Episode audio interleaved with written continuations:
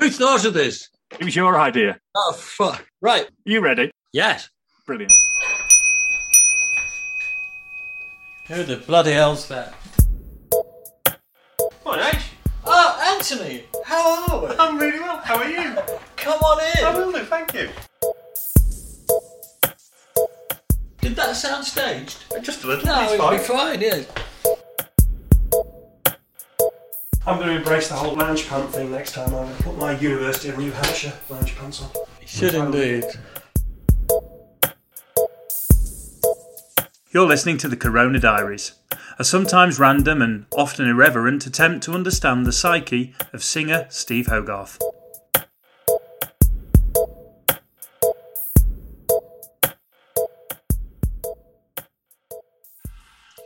Hello and welcome to chapter 97 of the Corona Diaries. And we've only gone and done it, and we're live. And there are there's just a load of people in the room. In fact, if you want to turn your mics on, scream and shout, feel free to do it. Knock yourselves out for ten seconds. Number two, number two, number two. What we're going to try and do, what we are doing, we've got a, a it's a, an hour before it's dark um, special. We've we've got questions here coming in from patrons of the podcast. And we've selected a load of people to come and ask their questions live. It's Friday night, it's quarter past eight. There's a couple of hundred people tuned in to watch to give us a bit of support. And essentially, we're going to kick off and see how we get on. But before we do that, let's uh, let's say hello to to H. How are you, H? You all right? Very well, thank you. Yes. Yes, I'm lovely. I'm in the charts. I was going to say, do you want to share your news? Um, yeah. Well, we're in all sorts of places. We're we're at, we're at number two in the UK main chart. We're at number one in the rock and metal chart. We're at number one in the independent record store chart. We're number two in Germany in the album chart, and we're at number two in Holland in the album chart. All at once. No wonder I'm tired. That is quite astonishing. You were saying to me that the last was it clutching was the last time, the only time the band hit number two. Um, I don't know if they ever. I mean, I don't know anything about them, darling. I, I right, wasn't. okay, yeah, I'm asking the wrong man. But um, no, I, I, I don't know what they did before. They, they I mean, they, they certainly seem to get by before me. Um, but I, I do know that this is the highest chart position we've had as a band since Clutching at Straws in '87. Uh, I don't know where that was, whether that was a, a one or a two. It was probably number one. I mean, they used to do really well, didn't they? But I have no idea. Um, but in Germany and Holland, the band has never had a number two in the album charts in any incarnation. So this this is as high as the band has ever been, which after 40 years is pretty astounding, really. Now that's a slow burn. I don't know if anybody's mentioned it though. It's it's not a bad record. Well, everybody has, which has been lovely, you know, because the, the response has been completely stellar, um, almost without exception. I mean, there's always some miserable bloody idiot who feels the need to elevate himself by criticizing my work. Uh, but um, It's always a bloke as well. To be fair, it's always a bloke.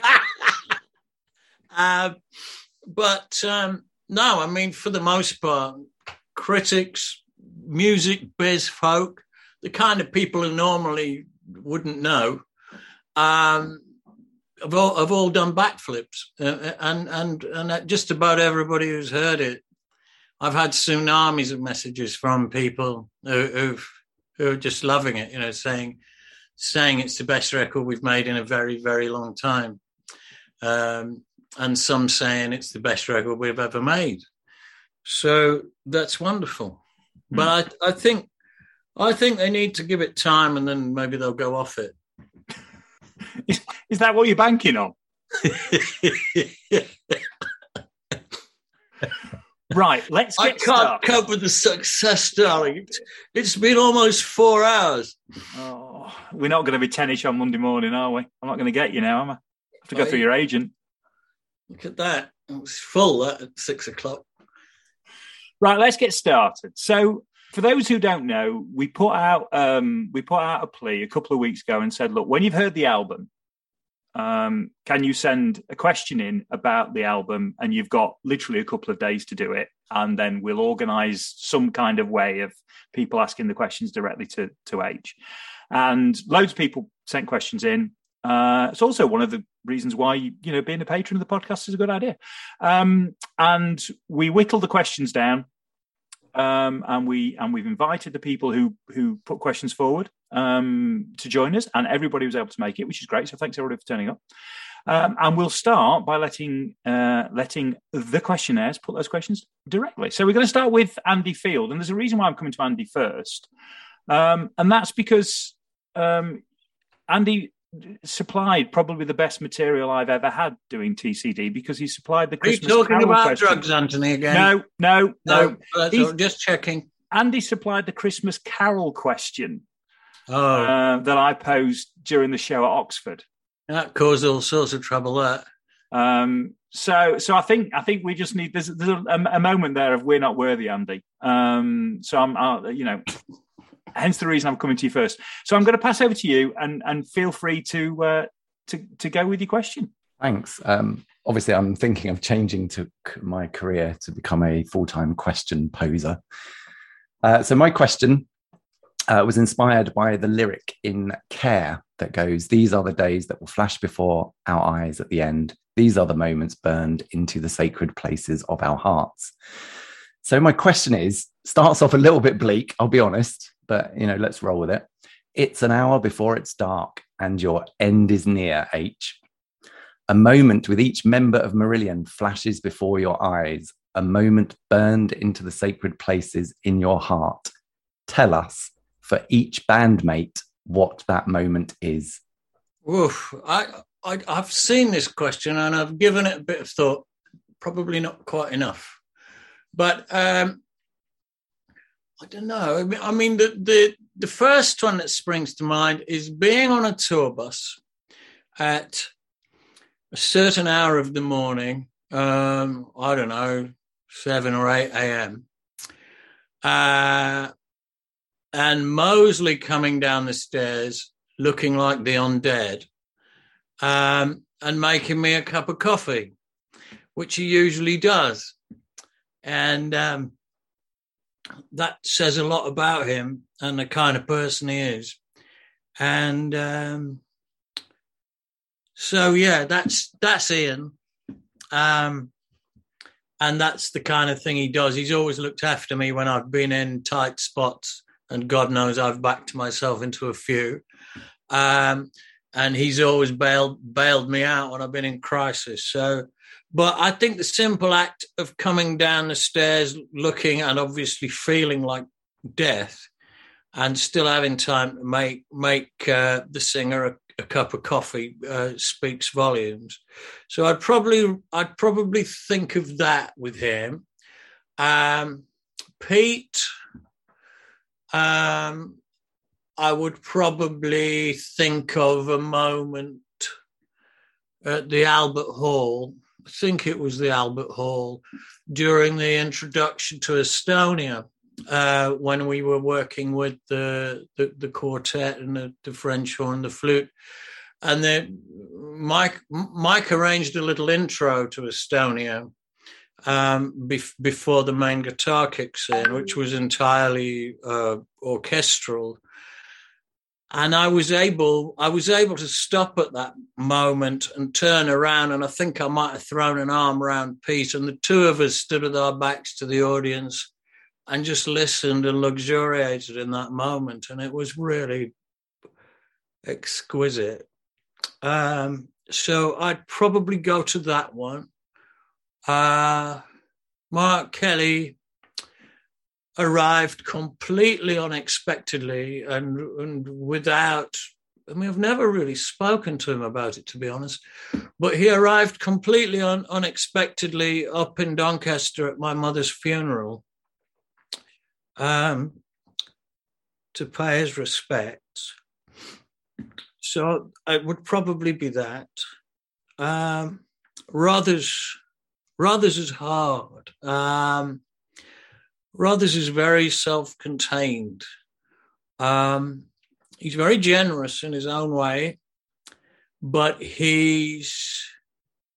I'm trying. I'm trying to locate one. I mean, I guess a good one would be uh, would when he blew that Easter solo. You know, I I just joined the band, and we were in a room down in Brighton, and I was showing them the song because it was something I'd already written, and um, I'd got as far as I'd got as far. I've got a piano here, so I'll explain where I'd got as far as. Come on, work. You know, I'd got as far as the.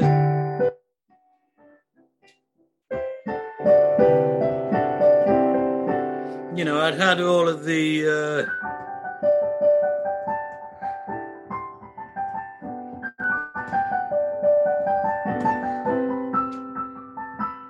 uh, and then I'd got the. And, and in amongst all of that, um, I was showing the band in the room, and Steve just blew, blew that solo on the spot. And we never changed a note of it. And unfortunately, we were recording at the time. Uh, we, we'd got a, a little four track or something running.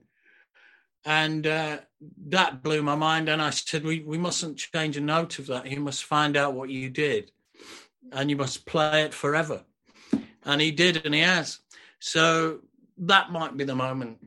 Thanks, Andy. Great question. Uh, a uh, little bit of feedback from the chat, only because it's amused me. Um, Zoom user, um, which is a great name actually for somebody who's on a platform like this. Uh, I'm assuming Zoom's his first name.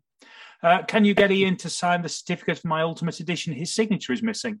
Well, I think the thing to do, if if you can stand to live without it, is to send it back to Racket, and he'll sign it and send it back to you. Um, that's probably the quickest way of sorting that out. Where are you in the world, Zoom user? Don't know as yet. We'll find out.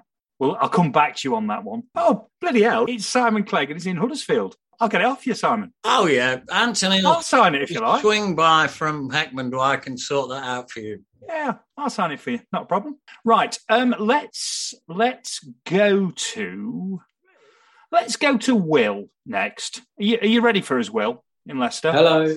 Hello. Are you all right, Will? You're looking very, uh, what's the word? Somber. You're looking somber. Are you all right? I'm good. I'm good. How are you? Well, good. I'll stop worrying about you in that case. I was just a bit worried about you. I do think that it's the first time I've spoken to you sober, whilst I've been sober, I may add. Steady on. Congratulations on the album. Loving it. Um, question. I think I ended up asking about three, I think, in the end, but I think the main one was about Sierra Leone. Um, so the question, if I remember correctly, was um, obviously it's about the diamond, but in terms of the song, it, is the metaphor in terms? It seems like a love song to me. Part of it seems like a bit of a love song, and you mentioned, I mean, without looking at the lyrics and stuff, it appears is the diamond about Lynetta and obviously the Sierra Leone. I know you said it in interviews and stuff. It was a story about Sierra Leone and the diamond, but it seems to me like there's a bit of a love sort of song in there. Mm, I think that's quite uh, per- perceptive of you, you, you romantic fool, you. Um, I've worn pink for the occasion. um, no, I, I, gee, was it? It wasn't. It wasn't originally.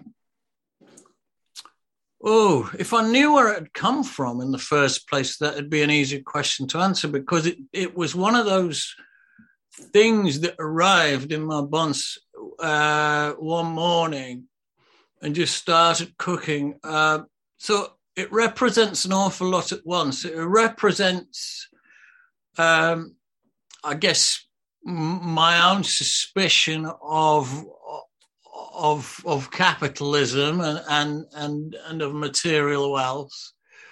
It represents um, a kind of a, a, a romantic fascination I have with huge diamonds. We we went to see the Crown Jewels a couple of years ago in the in the um, what's it called that thing Tower, the Tower of London, um, where the Crown Jewels are. and I'd never been. And um, so we went, and it was really. I would advise you to do it if you've never done it. It's a really good if if you can do it if you're anywhere near London. Um, it's a good day out. And we went and we saw the crown jewels. And then I, I heard the whole story about that big diamond that they found in South Africa. And it's a great story because those two monster diamonds that the Queen's got were, were both part of one even bigger diamond that they cut into, into two or more pieces. Uh, and they're still enormous. Um, so Christ alone knows what it looked like when it came out the ground. It must have been, you know, bigger than this bottle. Um, and um, what they did was the the, um, the company that found it, they um, these two guys put it in a saddlebag, and they took a train from Johannesburg or somewhere like that to Antwerp because that's where all of the diamond the genius diamond cutters were, and they couldn't trust anybody else to touch it. Um, and when they got there, it was already there because they just put it in the post.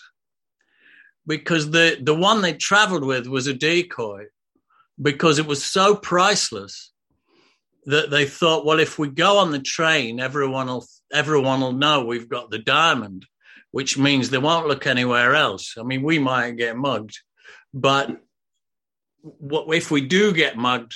That's not it.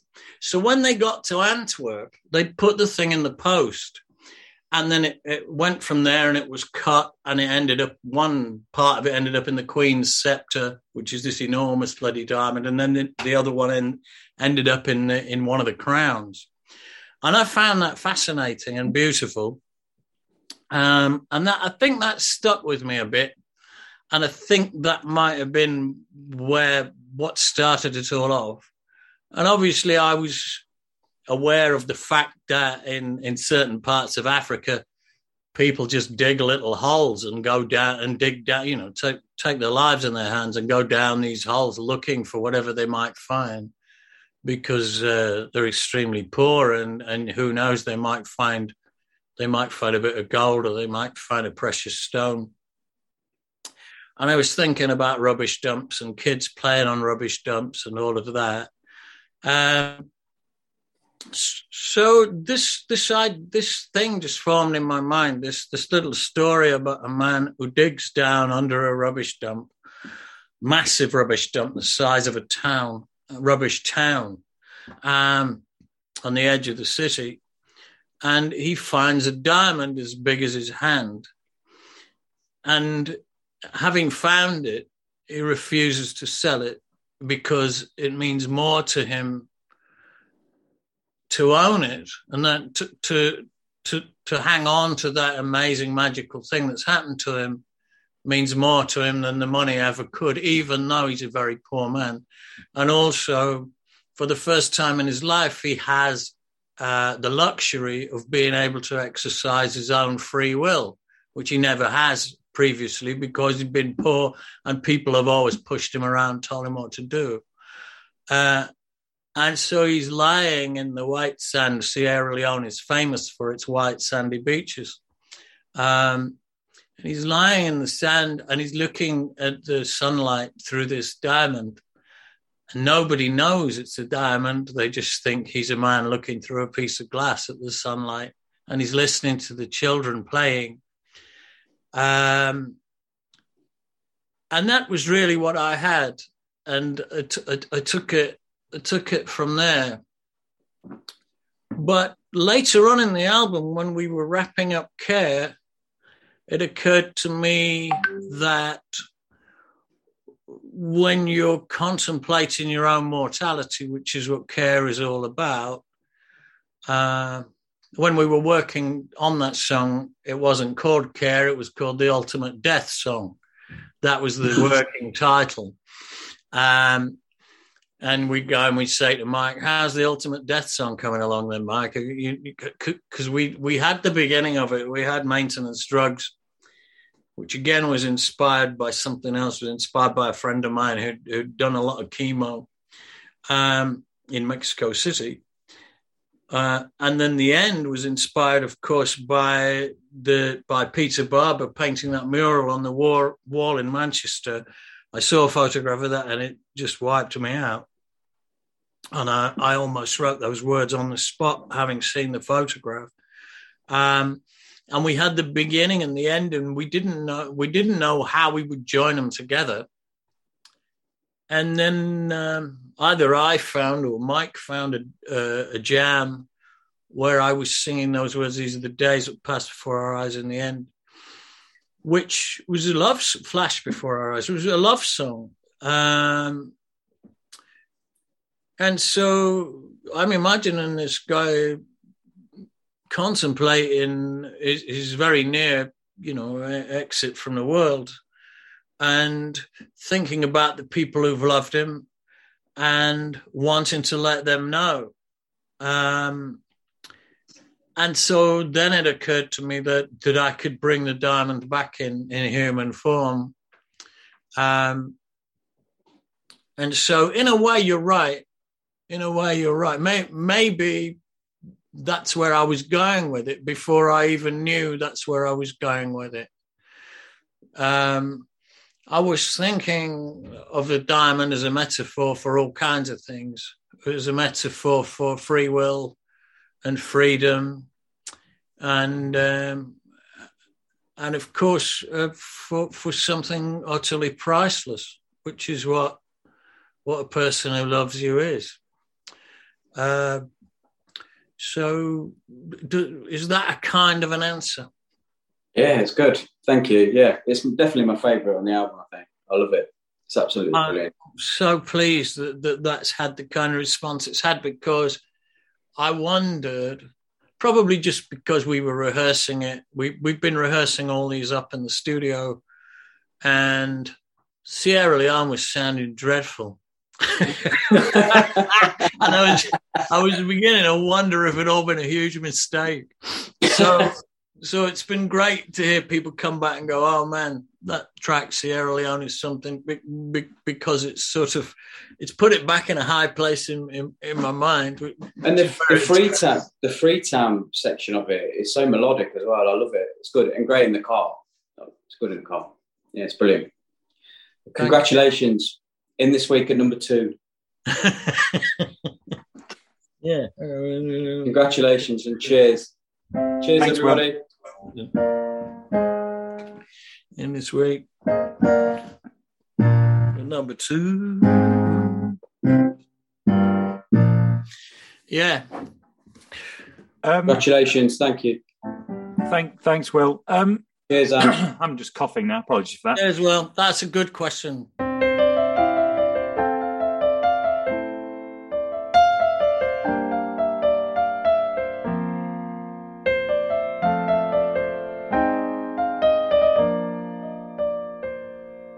Um, let's go to Mark Schindler. Marky, are you ready? I am indeed. Here in Minneapolis, Minnesota. So I'm not drinking yet because it's only three o'clock in the afternoon. Very, very, uh, what's the word? Commendable. Thank you. Thank you. So my question was related to more the business aspect of, of this particular record. And um, I know you did the crowdsourcing on Anoraknophobia, which was a great idea, I thought. And in your last podcast, you had mentioned you were doing a load of interviews. Either the media was pushing the label or the label was pushing the media. And I was just curious why you guys went the label route this time instead of the do DIY model. Oh, I see. Well, um, we didn't, but we did. So even way back on Anoraknophobia, what what the the crowdfunding idea, which incidentally um, although we invented it, um, it wasn't really a moment of genius on our part. It, it was dropped into our lap by, uh, oh, I think he may be on the screen, by a couple of Jeffs in, uh, in, in the US of A. And all credit and kudos must go to them for, for, for really, I don't know if it was an idea or an act of faith. It was probably just an act of faith that then um, we got hold of and being cynical, hard nosed business types turned into a business model. Um, but um, it was, um, I've got to say, kudos to Jeff, who's in my top right hand corner, Jeff Pelletier, the lovely Jeff Pelletier, who's looking well and, you know, and mature and a bit swarthy. Um, anyway, um, where was I? So, yes, to answer your question, we we crowdfunded Anoraknophobia, but having crowdfunded it, we then toddled off to EMI Records and said, "Hey, remember us? Um, we got this album here that um, is complete and finished, and would you be interested in releasing it? Um, because it's kind of free money, really." And um, they said, "Oh yes, that'd be lovely." And we said, "Well, there's a catch. You know, we, you can't have the first fifteen thousand copies because we've already sold those, and we will manufacture those ourselves. You can have the remainder." And it didn't take them very long to do some sums and say, and realize that the remainder was still a, a whole shitload of money. And so they they then agreed to put it out. And in doing in doing it that way round, we we retained the rights to the music, which we still own, uh, but we had a major record label putting it into retail. Um, we've done exactly the same thing as we did with Anoraknophobia with this album. We, we've crowdfunded it. We've used that money to write and record and manufacture it, um, or, or certainly to manufacture the initial run and then we've gone to a label which we, we we've actually had a relationship with for the last few albums called Ear Music, which is a label in Hamburg in Germany, and they are responsible for, for physically manufacturing it and getting it into the shops. So in that sense, nothing has changed. It might appear that we we've gone another route, but it's actually the same as we've we've always been in is the label help you with the promotion then as well of lining up interviews and yes they're entirely responsible for that and they've been great. They've been working my tail off now for about a month and that's why i was late to this meeting. Why do you reckon that uh, you've had such good chart success on this particular release when you've followed kind of the same model? Is it because the reporting aspects have changed over the years and the industry is completely different now since uh, Anoraknophobia I've been in the music business now for about 45 years, and I have no more clue how it works than the day I started. It's an impossible, unfathomable thing. It's like a piece of magic under a black sheet. Nobody knows anything. Uh, and I've not learned anything in all the time I've done it. And so if I knew why this album was charted at number two, then all the others would have. but, but, I didn't. so I've I haven't got a clue, man. It's incredible. Um, I just don't understand it, but I'm grateful for it. Maybe it's just because there's a buzz, perhaps, or maybe there's a zeitgeist, or maybe there are waves in space that just have thrown it that way. Perhaps it's all of those. Well, thank you for taking my question and congratulations on the success. Love the record. My favorite song is Crow and Nightingale, just if anyone cares. Fantastic. Thank you. That's Steve Rothery's favorite. See you in Montreal. I look forward to it. Don't forget to wave or throw something. Certainly will. Thank you, Steve. Thanks, Mark. Um, we we might as well we might as well go to Julie and Jeff next, as Jeff has has just been alluded to uh, in the last comment. So, uh... oh, I haven't been alluded to for ages. First of all, thank you both. This is a really great opportunity, and and Ant, what a job! You get to do this every Monday. This is mm. fantastic. Look, we make it. We, it's work, isn't it, Anthony? It, it, you you wouldn't believe you wouldn't believe work. the effort. Yes, yes well, it's, we, the, it's the equivalent to Tommy Cooper. Tommy Cooper just made it all look so easy. Yes, exactly. Well, on behalf of so many purples, although no one gave me permission to talk for them, I will. Uh, thank you so much because you've made the last two years so enjoyable and something to look forward to. Um, so my, my question was a silly one, H, and I was so shocked that you picked it. Um, So I, I had mentioned that I love words and I love phrases and songs, especially if I don't know what they mean.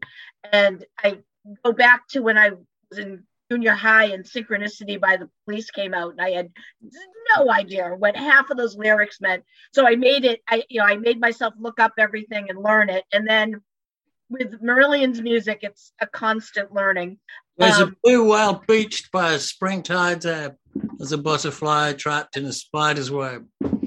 Wonderful. yeah, yeah, like that doesn't suck which you know so um and so back with um byzantine excuses was one that i had never heard of and now i just oh i just love it so in care which i happen to think is the best song on the album and is just i haven't gotten through it without crying yet but um you mentioned and i hope i pronounce it right and Omhan. So I, I looked it up on the interwebs uh, it's the Irish word for either world or mighty or ruler. So Yeah. can you talk a little about the meaning of that word and how it relates to the song? Yeah, it's pronounced Andohan. It's a Celtic word. And it, uh, what I was trying to get at was that was, was that we're entirely part of, uh, ruled by, and and of the planet.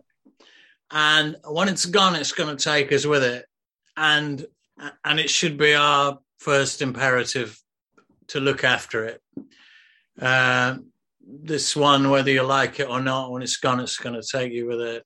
And Dohan, when it's gone, it's going to take you with it. So I was, I was coming back to the planet really, and the world felt a bit clumsy. so I went searching for something that that would would feel like a greater thing, and and and I I found that I found that Celtic word online, and I thought, oh, that's beautiful. I'm having that. Um, and Dave Meegan would approve as well. So always always thinking of Dave you know, a little bit. Uh, thanks, Julie. Um, let's go to Henrik next. Henrik, are you are you about ready? Yeah, I'm a, I'm a, as ready as I can get. um, uh, my question, H, was uh, actually about the recording process of the album. Album. Uh, I was thinking about how was how was the songs put together? Uh, was like you know was Ian first out with the drums and then Pete and so on. Um, I was also thinking about I guess that your vocals perhaps came came last in this process or and the follow-up question to that is of course that uh, was this uh, was the process the recording process of this album different from for example fear or or other previous albums through the years That was my Not much, not much different. Uh, they've all been the same uh, in the sense that we've always written by jamming the five of us together. So in that sense, nothing comes first. Um, it all comes crashing through at once. Um, and then it all gets discarded and thrown away because it's all rubbish. Uh, but every now and again, we have a we have a, a good accident. Um, we record everything we do. So so when we when we're writing, we turn up every day at a certain time, the crack of one in the afternoon sometimes, and um, we jam. We plug we plug in. We make a noise. I'm sitting on a microphone. I've got my laptop uh, in front of me with as many words as I can fit on the screen at once. And I'm listening to the band playing and I'm listening to what's happening and how the textures are moving. Um, quite often, quite often Mark starts it or Ian will start it. He'll just, he'll just start it with one right cymbal or something. He'll, he'll, he'll, he'll hit time and someone will join in with him and then someone else will join in with that, and someone else will join in with that, and um, or you know, or others will start with something, and and everyone will listen and weave something around what he's doing, and while all that's going on, I'm listening to all of it, and I'm trying to feel what it where it takes me. You know, what does this feel like, and what wh- which of these words could live with it, and so then I'm going looking um, for the words that I have, and then I'm singing them on in real time. Um, and it's all being recorded, and that poor bastard Mike Hunter then has to listen to it all at some point, and it goes on for hours and hours and hours. And uh, um, I don't mean in a day because we learned very quickly uh, as a result of working this way. We learned over the years that if it hasn't happened in the first 20 minutes, it isn't happening. And we can jam for another four hours. It's all going in the bin. So that's given us a very good reason to work very short days. Uh, and so we jam for about 20 minutes, uh, half an hour tops. And then, and then we go, right, same time tomorrow, see you. Everybody jumps into their cars. And it takes me longer to drive to the studio than I'm actually there. Um, but that's the most efficient way of working, if you can call it work. Well, they can't call it work because they just twat about. It's work for me because I'm I'm the um, I'm the poor soul tasked with with turning turning what is just four blokes having a good time into something meaningful. Um, so in that sense, certainly at that stage, all the pressure is on me, and I hate writing for that reason because it's a really daunting prospect. When we came to work on this album at the beginning, Mike sat us all down and said, Before you all get carried away, I want you to know that nothing's going on this album unless it, it could go on fear and stand right next to everything on fear and be as good. So that was the uh, that that was the bar that we had to jump over, and that was a pretty daunting bar because I was quite pleased with Fear, um, but that was the bar we were heading for, and so uh, I did feel under immense pressure to to create something I don't know, extraordinary. If, if, what would be the word? I don't know what the word is, but but something that could live up to that, um, which puts me, puts me under all that pressure at that point in the process because everybody else is just twatting about having a good time. Um, do you know what music is without singing? Waffle. Um, I've often said to them, they go a bit quiet, you know, when I say things like that to them, but, but I do. Um, and um, and so, where am I going? So to, to answer your question, nothing's really first. Everything's first. Um, you could argue perhaps that the words are first because if the words weren't on the screen, I wouldn't have anywhere to go during the jam sessions. But having said that, sometimes I've got complete what could look like finished lyrics on the screen. I've got poems, you know, that, that are that are uh, standalone kind of things and would work. That, that some some that I might have had for quite a while, and we've never found a good musical home for them. And then sometimes I've just got a handful of words or, or a stream of consciousness you know, when the band were jamming, uh, jamming that jam that became reprogram the gene, um, it just took me to a place. So I started saying, I don't want to be a boy. I don't want to be a girl. I want to be this. I want to be that. You know, I don't want to be that. I want to be this. I want to be clever, no pain whatsoever. I want to be invincible. I want some peace of mind. You know, so I was just throwing those down in real time. Even I wasn't even, I hadn't even written those. I was just throwing them out there and the whole Dr. Frankenstein and the disembodied brain in a box uh, was just covered, was just doing that, you know, while I was singing. I hadn't given that a great deal of thought. It wasn't meant to be some grand statement. It was about, you know, how people take cocaine and feel like they're going to live forever. Has anyone ever had that feeling? Uh, anyway, um, that's a feeling that I'm told can happen. And I was trying to channel that. I was trying to channel that feeling of invincibility to start with. And then, uh, then it sort of started to swing into, you know, the don't want to be food for the trees. And I've been listening to Greta T and I got onto the world, I got onto the planet. And, and really, I, I guess I was swinging the other way against, uh, away from the, the folly of, of the feeling of invincibility to the fact that if, if we haven't got a planet, we're, we're fucked.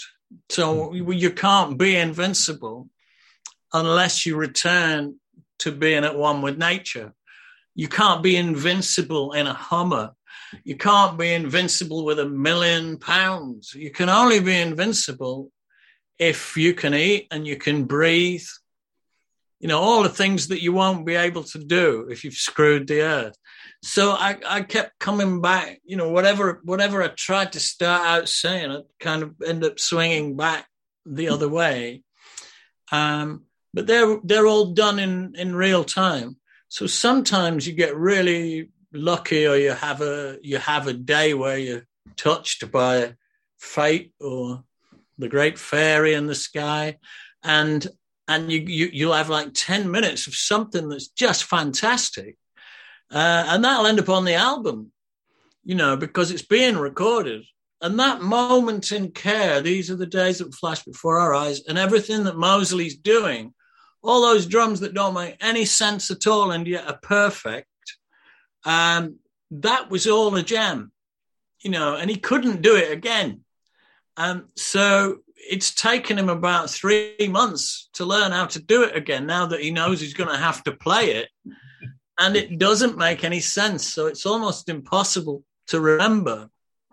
Uh, so that's been quite a task for Ian because all of those elements are, are free and they're floating and they don't make any sense. And I'm just singing straight through all of it. Um, so sometimes you get lucky and you and you you can, you can get a whole five or six minutes of music that's going to end up on the album. But most of the time, you're lucky for five seconds out of a week um, that ends up getting through.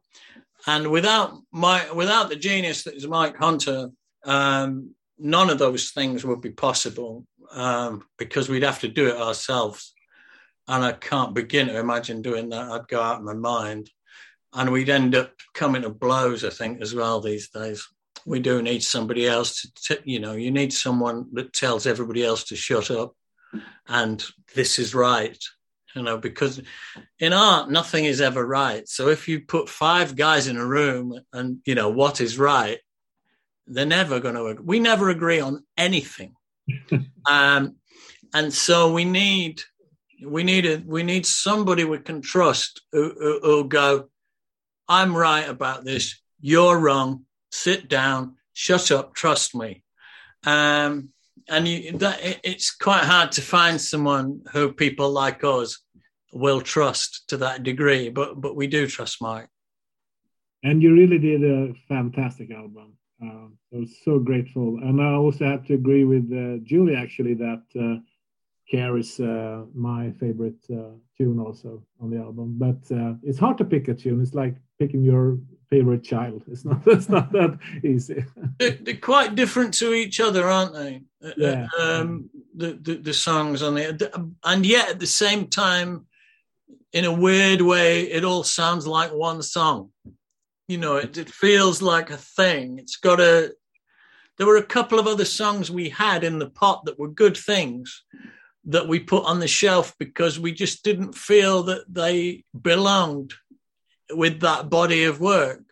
So it wasn't because they were worse or we weren't excited about. It was a song um, that I was really excited about that we just got moved out because I had I had to agree that that uh, it didn't belong there. It didn't belong with that body of work. And so we've tried to give this album an overall oneness, even though the individual parts are very very different to one another. Yeah. Well, thank you. For, cool, thank you for answering my question. Looking forward to the weekend here in Stockholm at Cirkus. So uh, I'll see you there. Me too. Thank you. Uh, thanks, Henrik. Uh, we'll we'll wrap it up there for ninety seven, but don't go anywhere because we're going to be starting ninety eight literally anytime soon. But uh, thanks to everybody who's, who's posed questions so far. Um, we've still got Andy, Paul, Guy, uh, Richard, Jackie, and Jochen to go, so we'll we'll cover those in in the next uh, chapter. Uh, if you're listening to this, we'll see you next week. If you're involved in this, we'll be back in about 30 seconds.